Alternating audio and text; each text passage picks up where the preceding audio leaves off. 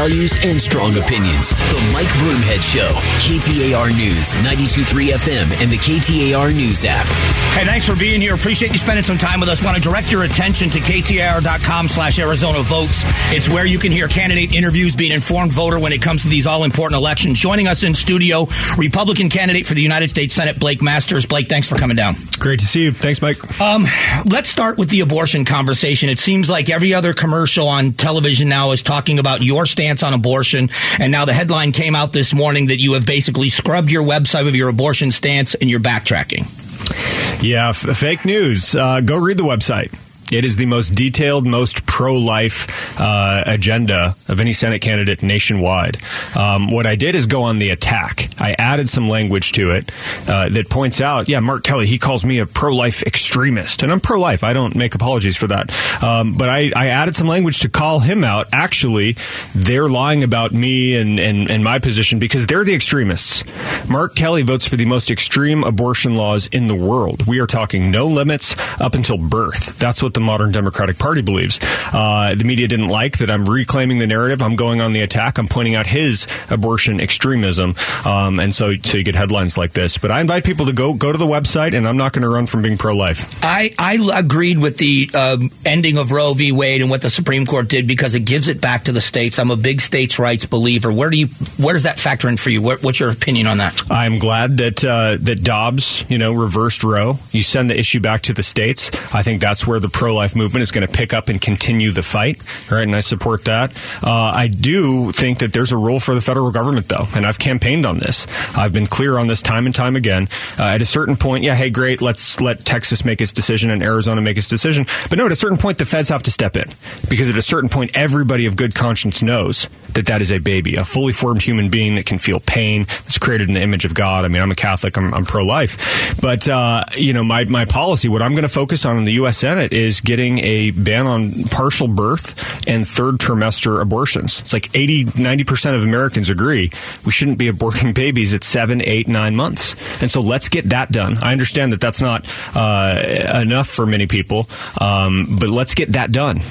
So now I'm taking heat from all sides, but you know what? I just think that's the right right thing to do. Still the number one issue for people, and, and, the abortion issue has now become a bigger one than it was before. But still, the number one issue for people is the economy. Um, there have been people on both sides of the aisle looking at the student loan forgiveness, um, that the Inflation Reduction Act doesn't do anything for inflation. Um, where do you stand on these issues? What needs to happen if you go to Washington? How do you build a coalition to slow some of this government action down? Well, I think we slow a lot of it down simply by taking back the House, simply by taking back the Senate. We can stop these crazy Joe Biden spending bills. You know, it's it, you never have to wonder how Mark Kelly's going to vote when Joe Biden proposes a bill. He's just an automatic rubber stamp. Yes, um, I was a little disappointed with Senator Sinema and Senator Manchin, who who caved and and voted to pass the Inflation Reduction Act. But at least you had to wonder are they going to do this? Are they not going to do it? Okay, they did it. And the problem is, yeah, Inflation Reduction Act, right? It's Orwellian when you name something like that, when the Democrats name that, you know it's just going to do the opposite. It's going to increase inflation because what it is is a tax and spend bill. They raised taxes on middle class Americans, on businesses during a recession, uh, and then they're just spending hundreds of billions of dollars. They're printing the money. Um, and they're going to spend on Green New Deal prerogatives. It's going to make inflation worse. When you, I want to talk about that Green New Deal aspect of this. Uh, my opinion has been that the Biden administration sees everything through the prism of climate change first, and that's where everything flows out of. Now we're talking California, Massachusetts, and I think Washington State are going to say no more uh, gas powered vehicles by 2035. Is that even feasible, and what does that do to the neighboring states? Uh, it's not feasible, although it could cause a lot of damage, right? But that's the thing. You said it. They're so ideological about this climate change stuff. Mark Kelly, Joe Biden, they don't actually care if you're paying double for a tank of gas, even triple. They don't care. Like that's worth it to them. They would rather have you suffer, but get their green uh, New Deal, their climate prerogatives over the finish line. It's why Pete Buttigieg is so out of touch. You know, you ask him about inflation, and he's like, "Well, if you don't like your higher gas prices, maybe just buy a seventy thousand dollar electric car." I mean, what's wrong with you, right? These people are so out of touch. They're obsessed with their climate ideology, and they don't care that normal people are suffering because of it. Blake Masters is joining me. He is a Republican candidate for the United States Senate, the Republican candidate for United States Senate in Arizona. Um, another very important issue in the state of Arizona, but definitely one that you will impact if you win this seat, is what's going on at the southern border. What do you think of two things? What Governor Ducey did by putting the the, the wall up, or you know, the temporary wall up, and what do you think of the buses being sent from Arizona and Texas into D.C. and New York? I applaud Governor Ducey for for building those walls. Um, you know, I hear some grumbling from the grassroots that it's too little, too late, and I say, you know, I'm glad that we're building those, and I want him to do more of it, and he's to be commended for that. Um, what do I think of uh, sending buses of illegals to, to D.C.? It's cute, right? And all of a sudden, you get the D.C. mayor, you get the New York City mayor saying, "Wait, we don't, wait, we don't want these people. This strains our social safety services." And it's like, "Hi, we've been feeling the brunt of this here in Arizona. This is what we're telling you." Uh, but you know, I don't want to just bust them to D.C. because I don't think they should be in this country bus them back to Honduras or El Salvador or where they came from because, you know, you don't just get to, to forum shop and claim asylum and come here. No, Biden has created this crisis and it needs to stop. I think the, call me old fashioned, Mike, but I think the correct amount of illegal immigration is zero. Do you think it's possible that we can come up with a deal where both sides of the aisle come to the table and effectively secure the border and revamp an immigration system that allows for good people to come to this country and bring new blood and, and for other people to live the American dream? Can that deal possibly get done? I think so, but only in a Republican dominated Congress. I think you can work with, uh, with with Sinema. Hopefully, I think you can work with Manchin. I don't think you can work with Democrats like Mark Kelly or Bernie Sanders or Chuck Schumer. I think they're far too ideological, far too left wing. Uh, they believe in open borders and globalism, and um, and we don't here in the Republican Party. And independents and moderates don't either. So, um, how do you address this? Mark Kelly has spent a lot of time saying he's been calling out the failings of the federal government at the border and trying to be and saying that he's strong on the border. Uh, do do you dispute that? Do you say he isn't? I absolutely dispute that. No, it's nothing but a lie. Mark Kelly spent 18 months just carrying water for Joe Biden. Anything Biden asks for, he just says, yes, sir, please, sir, more of this. He's an open borders guy. I know he gets on TV with fancy, expensive TV commercials and pretends to be a moderate. Uh, but I actually talked to border sheriffs in Arizona. I actually talked to border patrol people, and these people know Mark Kelly has just left them hanging out to dry. He's done more than anyone in Arizona, probably in the country, to help Joe Biden drag this country further in the wrong direction. I think Mark Kelly is literally responsible for the deaths, the murder, the rape that's occurring at the southern border, and the fentanyl that's killing so many of our young people uh, north of the border. He personally is responsible. He could have put a stop to it. He's failed at every turn to do that. So, um, if you win the seat, how do you work with the senior senator, Kyrsten Sinema? Have you had any conversations with her before? How do you guys work together for what's best for Arizona? She seems to be a little bit more pliable to your ideas than any other Democrat in the Senate.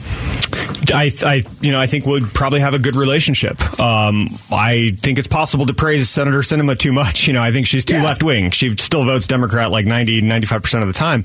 Uh, but I do respect where she's willing to show independence. You know, she promised to be independent, and God bless her, where it really matters most sometimes on the, you know, preserving the filibuster, for instance, she has been independent. She knows how to tell Chuck Schumer to go pound sand, and I respect that. Uh, Mark Kelly, he made all those same noises. He promised to be independent. Two years later, his trial run, it's just the exact opposite. It was a lie. I know people don't want to believe that, like, oh, an astronaut was a liar, but like, he sold his vote to Chuck Schumer. He has no independence of mind, and that doesn't reflect Arizona. All right, so uh, I hope you'll come back. Uh, we run out of time so quickly in these interviews, but how can people find your campaign? I want, like you said, have them go to the website and let them read what your stance is on abortion and the other issues. Where do they find you? Very simple. Go to blakemasters.com. All right, that's Blake Masters, candidate for Senate. Thanks for coming down and doing this. Great to see you, Mike. All right, we'll be back in just a moment. Stick around.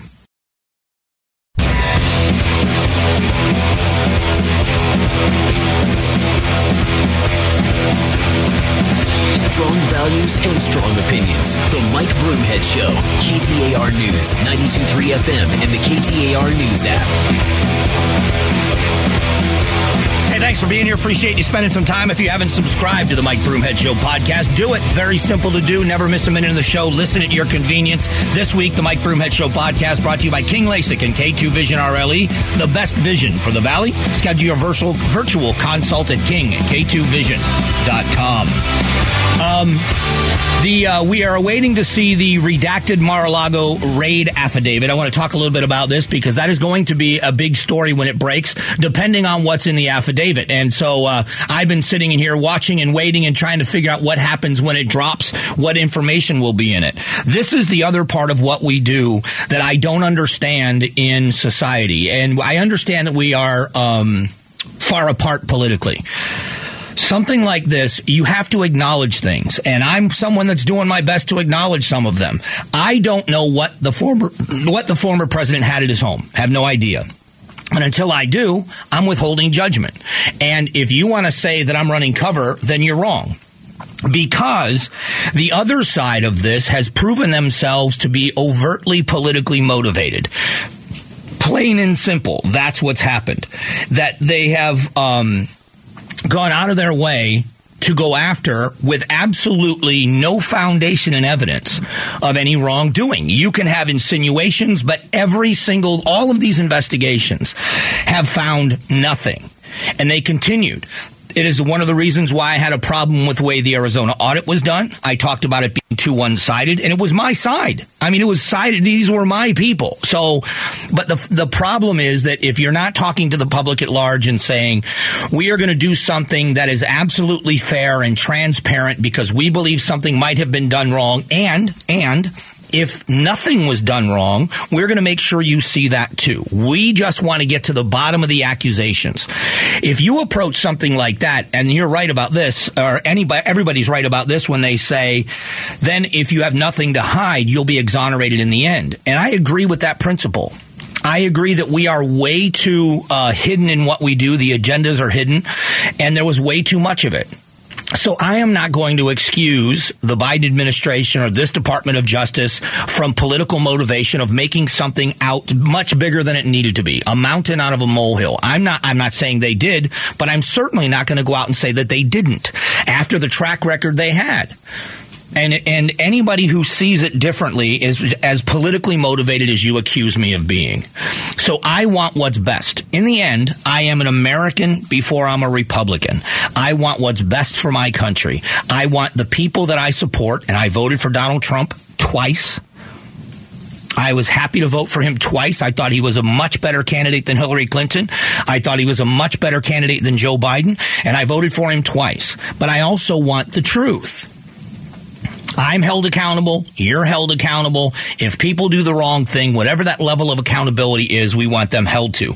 But just like you wouldn't want someone, um, you know, you wouldn't want somebody coming into your home armed to the teeth, um, coming into your home and saying, we want this information from you when they could have just asked or should have just asked or could have done it a different way to make you look bad. And we all know that it happens.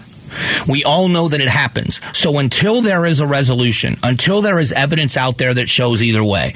Now, there are a couple of things on both sides of this issue which still have it up in the air for me. One is information that's come out in the last couple of days where the lawyers for the former president agreed, at least in principle, it would look like from memos that have been released, that some of these documents needed to go back to the National Archives that they had been talked to and that they agreed that that was what needed to happen. That doesn't look good for, for Donald Trump.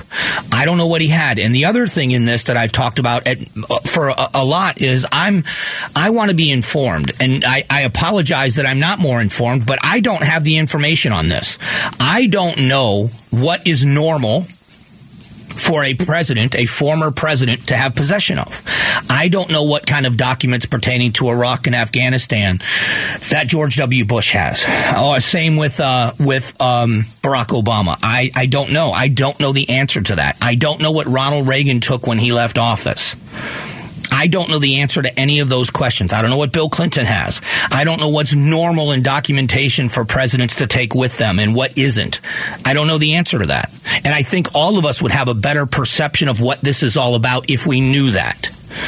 if somebody said, you know, the, the Bush administration, when President Bush left office after two terms, he had a truckload and a half of documents that he keeps in a secure location in his home. It's part of what I don't know. I don't know the answer or if they keep them for a time as a point of reference for something they might be consulted on when things are moving forward in issues that were going on during their presidency. And I don't know the answer to that either.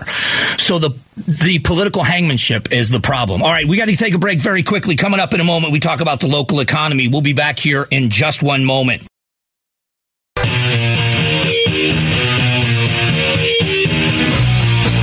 Values and strong opinions. The Mike Broomhead Show, KTAR News, 92.3 FM, and the KTAR News app.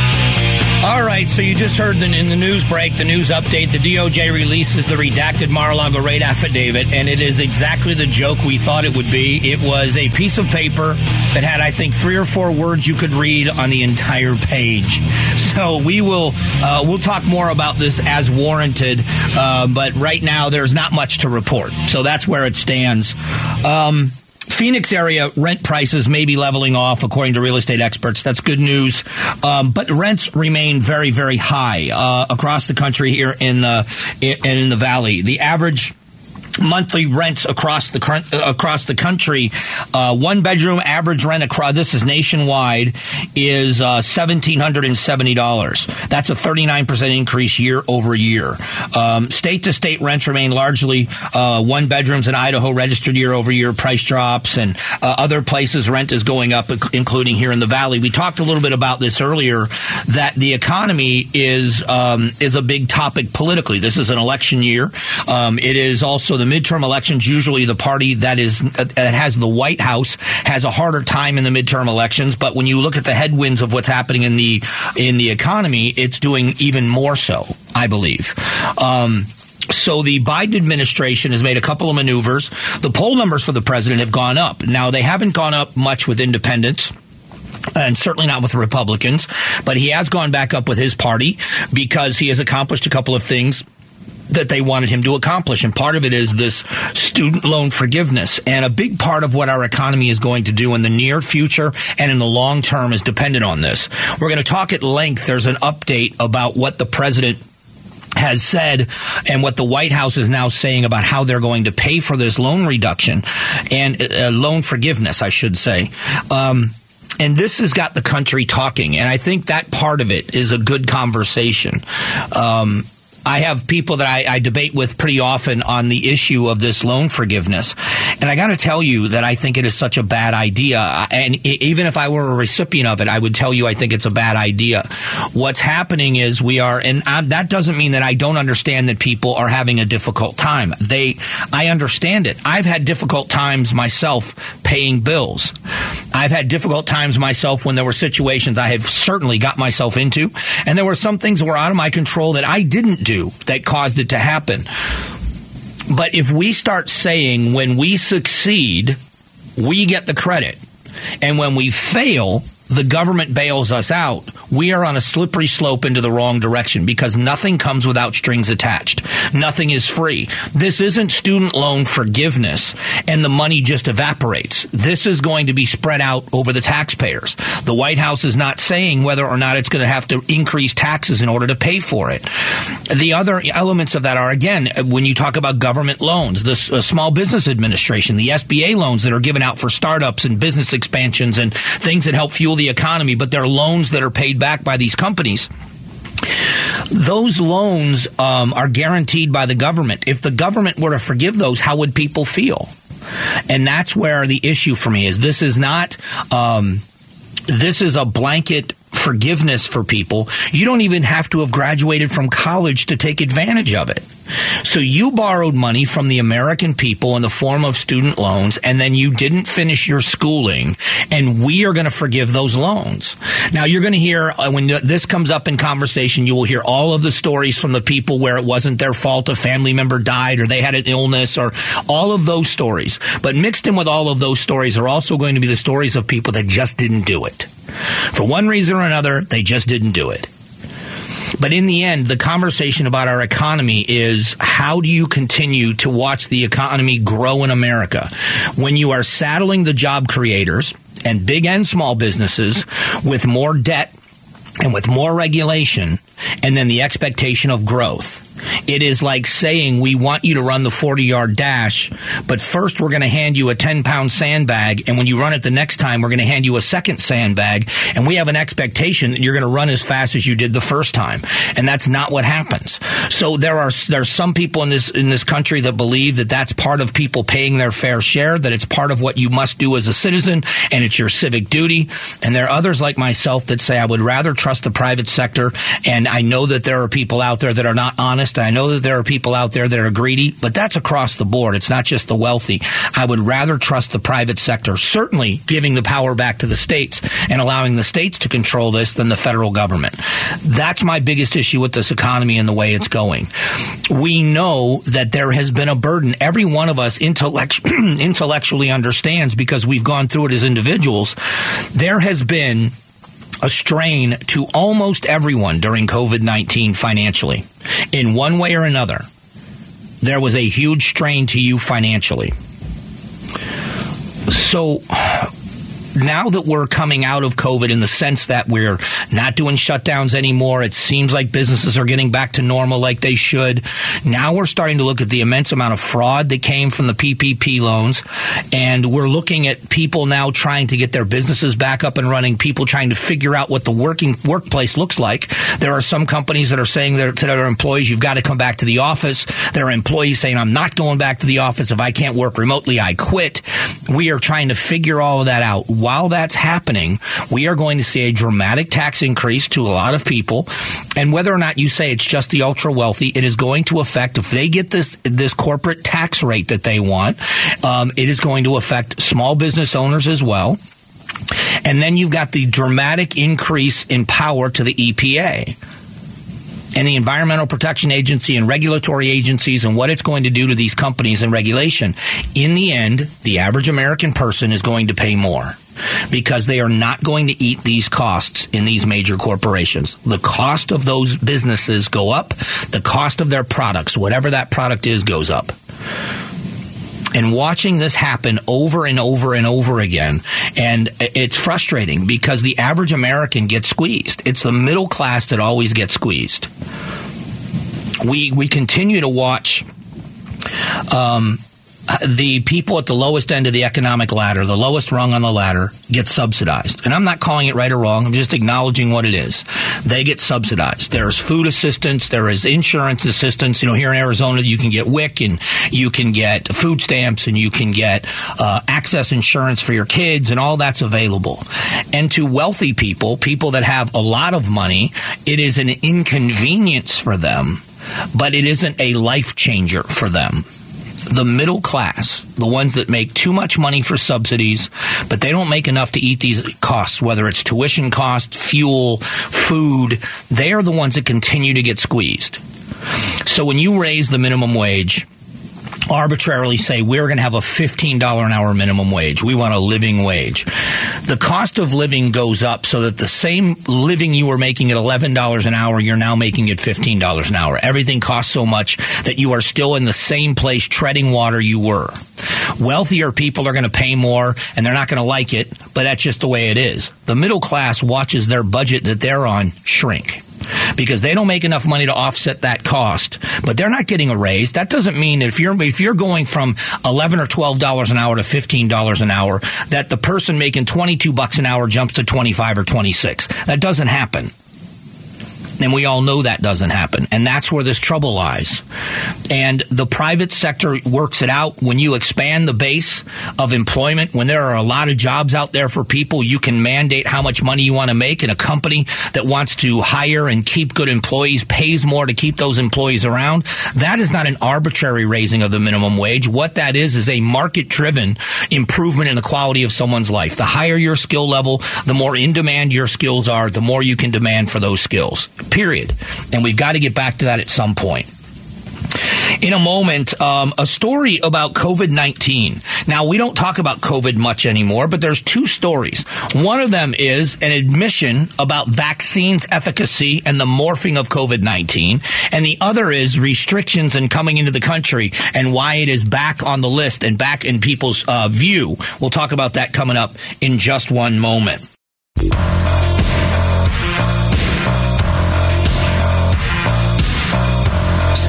Values and strong opinions. The Mike Broomhead Show. KTAR News, 92.3 FM, and the KTAR News app. And thanks for being here. Uh, don't usually spend a lot of time talking about COVID 19, but I found these two stories side by side to be very fascinating.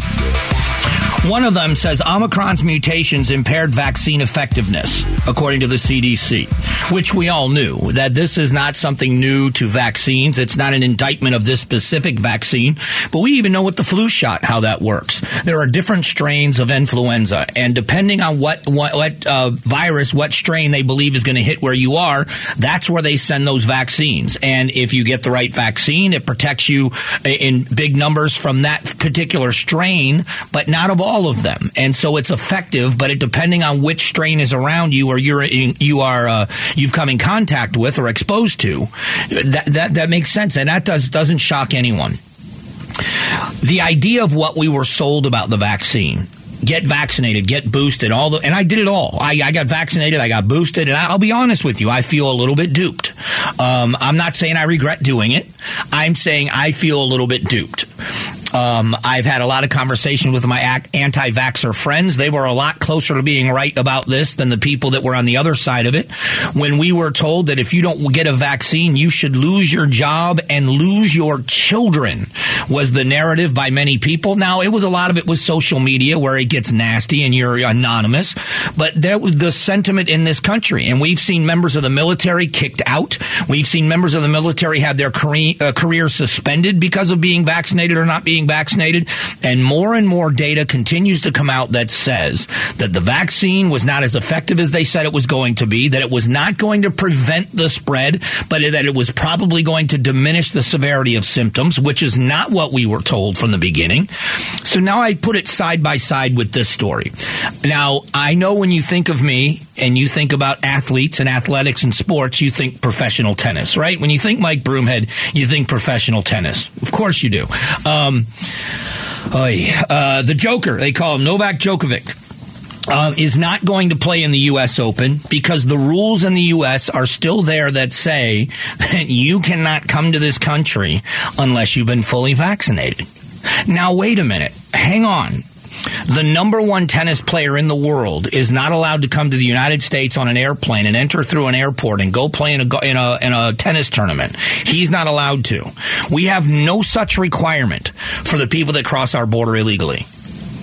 There is no vaccination requirement for those people. Not even when they get here.